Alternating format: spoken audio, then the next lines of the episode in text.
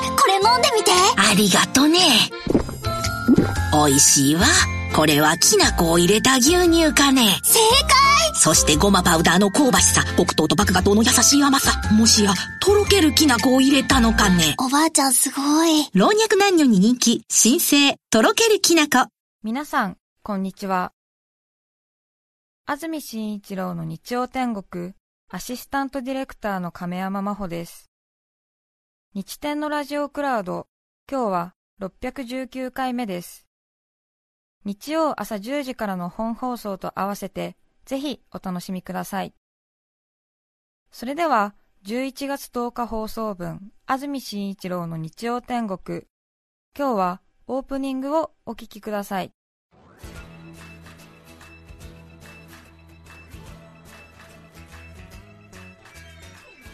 安住紳一郎の日曜天国。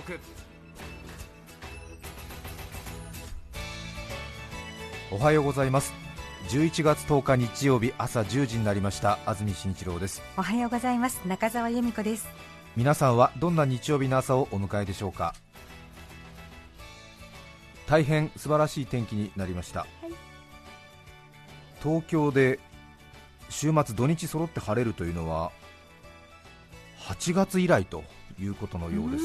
ずっと週末土曜日日曜日どちらかが雨さらには台風なども来ていましたので土曜日曜揃っていい天気というのは8月以来ということになります、そしてまた今日は祝賀御列の儀があります、本当にいい天気に恵まれました、はい。おめでとうございます。おめでとうございます。今日は東京都内はびっくりというか信じられないぐらい見たことのない警戒が敷かれていまして本当に猫一匹通れないといったようなところです。この後祝賀御列の儀が皇居宮殿を午後3時に出発ということになったようです。当初は午後3時30分の出発予定でしたが約3週間の延期に伴う日没時間の早まりや気温の低下などを考慮して30分前倒しになったということのようです。10月22日に即位の礼正殿の儀がありまして本来はそのタイミングでということだったんですけれどもパレードだけが延期になっていました。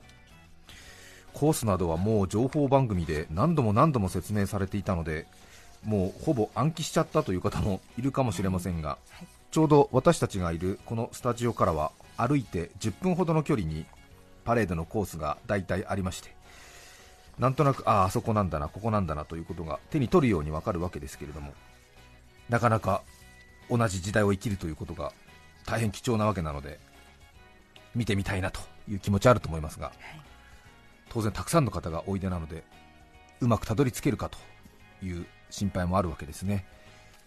手荷物検査などもありましてこれを持っていったらダメあれを持っていったらダメそういうような情報も出てますし、さらにはどこで見たらいいんだというような話もありますしもう交通規制が始まっていましてさらにまだ手荷物検査始まっていないようですが警備の関係上まだ多分沿道には近づけないんじゃないかな。そしてまたその混雑が始まっているのかなと思うんですけれども今日はパレードのコースが近いということで、はい。スタッフの大中さんが赤坂見附の駅近くに行っていると思いますので大中さん？はい、です。は赤坂見附の駅あたりですか？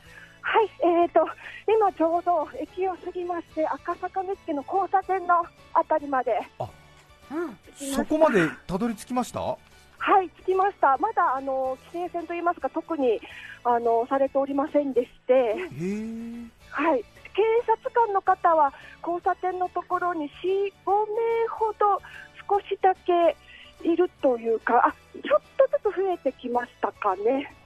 そうはい。へえまだまだ普段と変わらない感じですか？そうですね、駅もあの少し覗いてきたんですが、ええまだそんなに普段と様子は変わったところがなく、いつもより警察官の方の姿を見かけるかなという感じです。赤坂見附の五皿の交差点ですよねはい、そうです。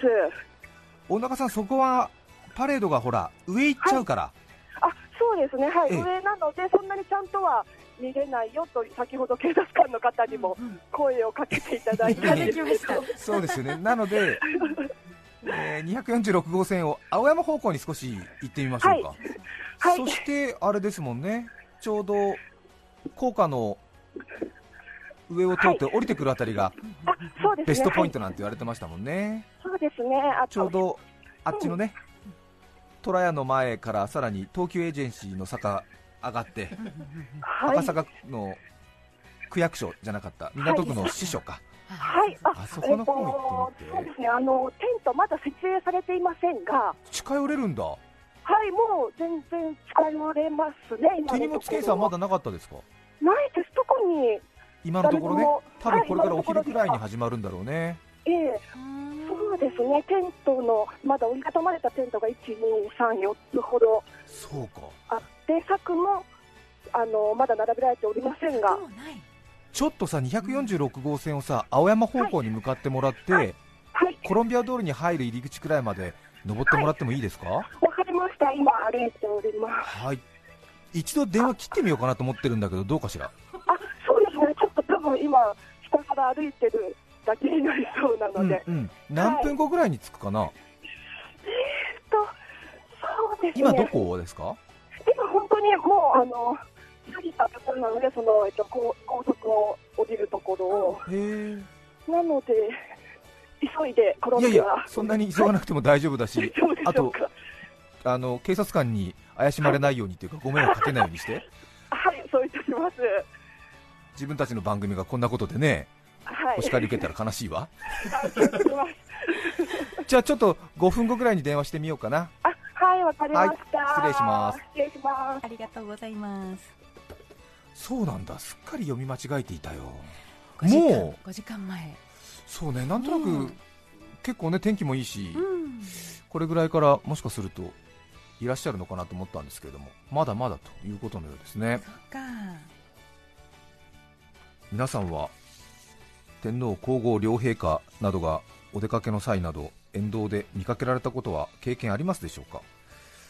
私などは地方出身なのでまさか自分の人生でこういうチャンスがあるなどとはついほども思っていませんでしたけども東京に出てきて都内で働いていますとごくごくたまにですけれども、天皇陛下や少し前ですと現在の天皇陛下が皇太子時代にお出ましなどがありまして都内で急にね当然ね警備上そういうことが必要なのでそれぞれの派出所や何かからこう警察官などがずーっとこう道路の沿道に スススススって集まってきて見事な等間隔で一人ずつ立ち始めるんですよね、そして信号の青、赤を操作する電柱の操作盤みたいなところに一人立ってて、そしてなんかこうねスケジュールが秒刻みで決まってるみたいですもんね、でそのスケジュールを見ながらこう信号を変え始めるんですよね、でそれが1時間くらい前なのかな、あんまりねこういう警備上の話しちゃいけないのかもしれませんが、私が好きでたまに見てると、そんな感じがしますね、へそして30分ぐらい前ですかね。え今日のパレードとかのような式典ではなくてですね、ごくごく普通の時ですけれども、なんかこうやっぱり道路上からこうなんか人や車がこうまばらになっていくんですよね。うん、なんかちょっと西部劇の荒野の決闘みたいな風だけがヒューヒューヒューみたいな急にあのねあ決闘が始まるみたいなみんな家に入ってみたいな感じでつむじ風だけがピューって舞ってるようなイメージになってあれ都会の道路でこんなに静かになることもあるんだみたいなお正月の道路みたいなヒューってなるわけ。それでこう信号が向こうの方から見渡す限りの地平線の向こうの信号から全部こうなんか ね青青青青青青青青青青青青青みたいになってうわー全部青になったと思ったら厳かにしずしずとね時速25キロから30キロぐらいでシューッと来るわけですよね。はーっていうはーはーというね そういう声とともにありがたいっていう感じでまあお見かけするっていうような感じになるんですけれども、で前も話したと思いますけど日本はね銃社会でありませんからアメリカなど乱暴な国だとねこう銃での抑止力っていうものをこう非常に強めに掲げてきますでしょ、ホールドアップみたいなことでしょ？それでその銃を出したところでその周りの人たちにこう威嚇して、そしてそれで警備を行うってことですよね、でこうそこまでいかなくともその銃のそのガンホルダーにこう右手をこうかける感じのその動作でさえ抑止力なわけじゃないですか、えこれじゃったらっていうその、ね、怖さがありますでしょ？でさらにはその激鉄をこうガチッとする感じとかでももうさらにプラスアルファになるわけでしょ、でえ。え取り出したらもうダメでしょ、うん。で手を上げろって言われたらもうダメで。で銃口を突きつけられるとどんどんどんどんレベルが上がっていくわけじゃないですか。で当然そんなことはしたくないから銃なんか発砲したくないから、要はその動作動作動作動作で危険人物にこう注意を与えていくっていう警備の仕方じゃないですか。はよくわかりますよね。いね。日本はでもそんな無粋なことはしませんでしょ、うん。銃は持ってないわけですから、うん。じゃあどうするかっていうと日本っていうのは皇宮警察並びに公安警察の見事な顔抑止力っていうのがあるわけですよね。ででーん。ででんっていうね。はい。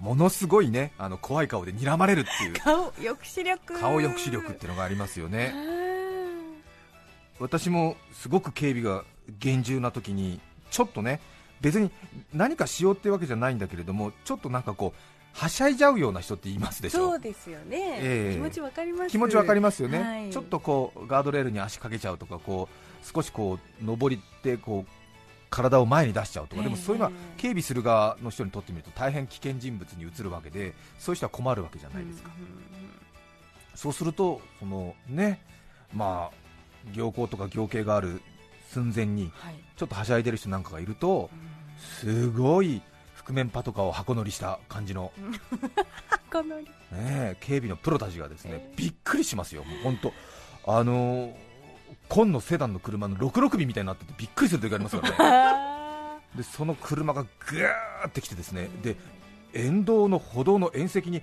タイヤが擦れるんじゃないかって当然運転うまいですからね。ーそんなキワキワを走るんですか？いやあの注意するときはね、そのうん沿道ではしゃいでる人を注意するときは、うんうん。その寄ってきて。黒のセダンがゆっくり25キロぐらいで、事前にね、その天皇皇后両陛下とか当時の皇太子殿下とかがやってくる15分ぐらい前にね、こう教頭先生の見回りみたいなのがあるんですよ、こう イューンっつって、うん、ダメよ、みんなみたいな。でちょっとはしゃいでる人なんかがいるとその25キロぐらいのセダンが急に60キロぐらいでギュルギュルえで縁石がブワンとこすれるんじゃないかっていうこっちまで乗り上げるんじゃないかみたいな感じでーでこうなるぐらいのところでギューンってきてそしてそのはしゃいでる人の前に助手席の教頭先生すんごい怖い七三のね、ええ。七三？七三のポマートでピシッてやってるような教頭先生がこの助手席から窓当然開いてるんだけどそこからもう膝下ぐらいまで顔体がガーって乗り出してきて。いや本当に。膝下？膝下。膝下までうわーっていう感じ。もう足首で窓枠に引っかかってるぐらいまでガーって出てきて。そしてあのそしてそのはしゃいでる人に顔でふっって睨むわけよ。こう見栄を切るような感じでふっって言って。すると大体の人はもうはあすみませんみたいな。別に何もするつもりなかったんですけどごめんなさいちょっとはしゃいでしまってみたいな感じで注意されるわけじゃない、えー注意もしてないんだよ。ただ声も出さずにね。うんただあのこれからあの天皇皇后両陛下などがお取りになりますから、うん。まあ、警備が非常に大事になってきますからご協力をっていうことの行為の連続なんだけどね、うん、分かってますよねっていう感じでこう、ええ。来るわけ、えそれでそのはしゃいでる人が、あすみません、ごめんなさい、すみません、確かにそうですよね、私の行為はちょっとそういうふうに映ってしまいますね、失礼しましたっていう感じの反省の態度を見せると、もうすぐニコッとされて、笑う。ん、笑うような感じ、若干笑う。ような感じでね、で はい、うん大丈夫ですよなんつって、はい、う分かればいいんです。ですねなんつって、節油終了。節油シューって戻って、無言節油すごいな。あ素晴らしいよね、素晴らしいというか、まあ、考えたらでもそうなりますよね、あとはほら、パレードとか、ああいうのサイドカーのね、皇宮警察の方とかもすごいなと思いますけど、私もその VIP を警護する覆面、うん。隠密警備のその車間の距離のね、見事さもね、どこだったかな、成田空港から VIP を乗せた車を警備しているのを私が偶然見かけたのかな。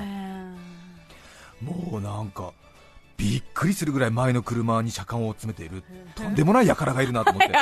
煽り運転とかがね注目されるずいぶん前ですけども あ私運転してたんですよ。そしたら高速道路でものすごいもう15センチぐらいでビタ付けしてる車がいて ちょっとそれはやりすぎだろうと思って前の車のドライバーに胃にが穴が開いちゃうよと思って見てたんだけどもちょっとなんかもう本当に不届き者と思って、ちょっとね近くにいてどんなやつなんだろうなと思って、で顔だけ見ようと思ってで車間距離を後ろからガンガン詰めてるビタ付けしてる車に私も近づこうと思ってね車線右左右左右左やってちょっとねようやく近づいたんですよね。そしてえーもう本当どんな人？やだみたいな感じで。でこうやって覗き込むような感じで顔を見たらもう向こうに乗ってる人全員がこっちに睨み返してきてガーッつって。ねそれ警備してるからむしろその VIP の車に無意味に右左右左車線変えながら近づいてる。私がもちろん怪しいですよね。そうですね。そうだからものすごい睨まれちゃって。もう把握してたんだ、うんもう把握しててガーッて睨み返されてね、はい。でなあなんかでもちゃんと人たちが5人も乗ってるなんて思ってて、ねそしたらそのうち料金所か何かで通過するときに自分たちは警備車両ですということを伝えるために天井の覆面パトカーのあの自動のねパトライト。がピコンピコンって出て。あなんだ警察車両だったんだと思って。警察車両ってそんなに VIP の車をあんなビタ付けしてるんだと思って。びっくりした。しかもね料金所通過するときって大体減速と加速繰り返しますからね。車列にこうぐっとこう間が空くはずなんですけどその辺も見事なもんでもう15センチぐらいの車間距離変わらずで通過してきましたから。すごいテクニックなんだなと思いましたね。パトライトもねもうあんまり周りの人たちに知られたら隠密警備の意味がないですからね、えーもう一瞬もう見えるか見えないかぐらいでパトライトがペロペロンって出るんですよ、へハンクラッチみたいな感じでもう。あれもびっくりしちゃったもうえー目の錯覚なんて思ったってまして。ーあそうですか、サブリミナル効果かなみたいな感じ。でそんなに一瞬本当一瞬よ。びっくりした。もう出るか出ないか。もう頭が出るか出ないかこの、うん。残像で確認するような残像で感確認するぐらいの。もう本当頭がちょっとこうなんかうんなんかピコピコハンマーみたいななんかあるでしょ？なんなんとかザウルスみたいな感じで。ペペッと一瞬。ああ一瞬。ああ覆面だ。と大中さんついたかな？じそうですね。大中さはい、お腹です。んどうですか？そのあたりは。はい、今、赤坂郵便局まで着いたんですけども、もうここまで来ると、沿道に、あのー人が並び始めておりましてそう、でしょう。はい、警察官の方の数もですねえ、団体でかなり多くなってきてます。そう。あの7丁通ってきたときに7丁目あたりにあった高橋、えー、とコレキオ記念公園という公園があってその公園の脇にあの一列に並んであの待っているあ。列はあったりしたんですけど。手荷物検査の待ち列だ。そうですね。なので多分沿道に今じっと待ってることはできない状態だと思われます。そうだよね。だって手荷物検査まだ受けてないもんね、その人たちはね、はい。そうか。わかりました、待つ場所に誘導されるような感じなんでしょうかね、そうでしょうね。そうですね。確かに。やっぱりねあれですよね。沿道の一列目に並びたいですもんね。ねそうですね。うんそうですね、もうカメラを構えてこう撮影の練習をしているような方も見受けられたんですが、はい、撮影もね上手にやらないとね。ねうん。一度ですからねチャンス。そうですよ、うん。あれはねカメラで撮った方がいいか肉眼に焼き付けた方がいいか迷うとこだよね。私の経験から言うとね肉眼だと思うよ。なかなかね上手に撮れないですもんね。雑誌とかねテレビなんかで出てくる写真っていうのはものすごくよく撮れた中の中から選ばれたよく撮れたものですからね。もうね素人が撮りますともうね本当に、ええなん何映ってるのか分かんないみたいなことになるときありますからね。いやーそれにしても本当にいい天気に恵まれましたね。はい、とってもいい天気です。そうですか。はい。わかりました。では大中さんスタジオに戻ってきていつもの仕事に従事してください かしこまりました。はい。あよくわかりました。ありがとうございました。はい、失礼します。気をつけて。なんとなく赤坂青山で働いている人たちにとってもなんか今日は特別な一日ということで、少しん地方の人から見聞きすると少しね浮かれてるんじゃないかなというふうに思われるかもしれませんけども今日一日はお許しください。さて今日のメッセージテーマはこちらです。最近緊張したことです横浜市戸塚区シナモンパパさん52歳男性の方ありがとうございます。ありがとうございます。先日の3連休母と嫁を連れて伊豆の温泉に行きました。いいですね。いいですね。部屋よし温泉よし景色よしそして食事よしの100点満点の温泉旅行でした。そんな翌朝2つ預かった部屋の片方の鍵が見当たりません。あらら。うん探せど探せど出てこないので事の次第をフロントで話すとでは申し訳ございませんがシリンダー錠ごと交換となりますので鍵の保証料を頂戴することになります。鍵の保証料。そういえば数年前同僚がビジネスホテルで鍵を紛失し鍵代として2万7000円支払ったことが脳裏をよぎりました。しかもここはリゾートホテル宿代を支払った私の財布には残り1万2000円。カードカードがこの時に使えるのか鍵の紛失で。そんな不安な私に突きつけられた鍵の保証料はなんと3300円。一瞬33万円に聞こえましたが3300円でした。その後道の駅で野菜やお土産を買って母を送り届けた数分後母から携帯電話に連絡があり、はい。私のカバンの中に鍵入ってるわすぐにレターパックでホテルに送りました、はい。久しぶりにお金のことで緊張しましたわ。という52間に合った。歳のが間に合ったのかな？そうでしょうね。確かに。ちょっとねはい。お金足りなあ大丈夫かなってのねありますね。私前鼻の出来物直しに病院に行ったらそこがすごくねはい。高級美容医療外科で 出された薬がとんでもないもん出されたんじゃないかとドキドキしたって話がありましたね。あーありましたね。ありましたね。すごくいいお茶が出たりそうでしたそうでした。クリニックだったんですよね。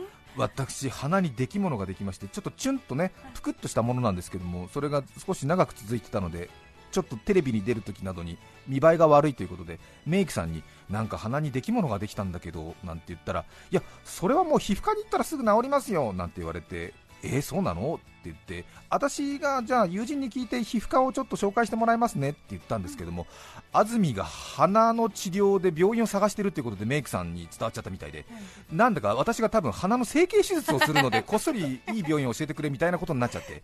六本木にあるそのね高級美容医療皮膚科みたいなところに行くことになっちゃってね。ふっかふかのスリッパ履かされてすごい高級なローズヒップティーみたいなの出してもらって ええ。で赤いお茶。そう。そしてなんかね紺の上下のスーツを着られた美人秘書みたいなのがまずやってきてね。ね今日はどういったご用件でしょうか？なんて言ってあのちょっとなんてこちらどうぞなんて個室通されてね。そうあのきっと人目を気にしてると思ったんじゃないきっとね。鼻に出来物できただけなのにさ。いや違うんだけどなと思って。え当委員ではなんて言ってものすごい丁寧なやっぱり説明があるわけ。で上からこう順番にねいろいろなこう鼻をこういじるこういじらないみたいなそういうのがあって注射がこうあるあるみたいにな。っていや違うんだけどなみたいな。ちょっと鼻に出来物ができましてみたいなそれをなんて言ってまあおできってい うんですか？みたいな。ああはあみたいな感じになっちゃって。そして先生の方に案内されて。で先生がなんかもうなんかその幹部を強く両サイドから指で押し上げるだけの施術になっちゃって。ギュッてね。知ってる知ってる。うんそれは、うん、それは普通にあるねみたいな、うんうん。でもプロだから迷いなくグッてやってもらって、へでこれでなんかあの、うん、抗生物質的なもの、なんかダラシン軟膏的なものを塗ってれば大丈夫じゃないでしょうかみたいに言われて、で帰りはもう本当待合室の中に通されることもなく、もう、ええお帰りくださいみたいな感じになっちゃって、そそくさとプシッ。違う違うみたいな。ーなぜここに来た？なぜここに来た？みたいな違うだろうみたいな感じでね、まあ、そこまではされてないですけどね。勝手にこっちは思うよね。うん。そしたらその帰りに処方箋出されるじゃない。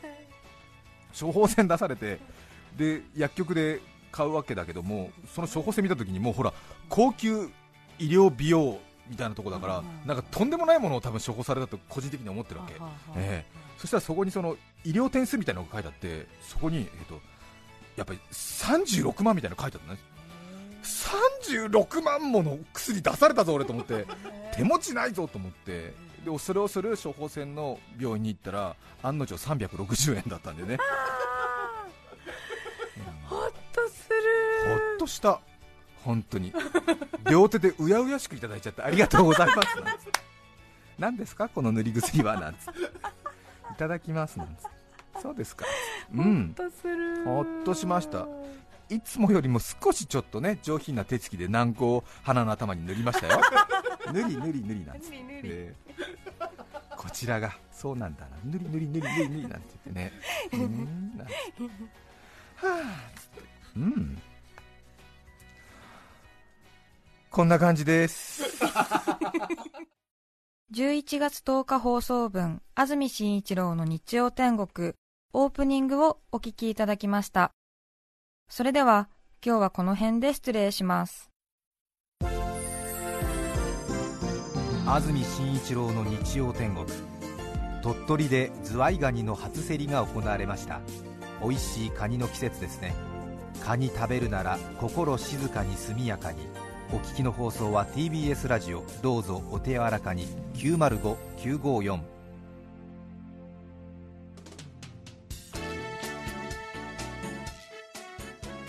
さて、来週11月17日の安住紳一郎の日曜天国、メッセージテーマは、お菓子の話。ゲストは、乗り換えマニア、ひろとしょうさんです。それでは、来週も日曜朝10時、TBS ラジオでお会いしましょう。さようなら。安住紳一郎の TBS ラジオクラウドこれはあくまで試供品皆まで語れぬラジオクラウドぜひ本放送を聞きなされ954 905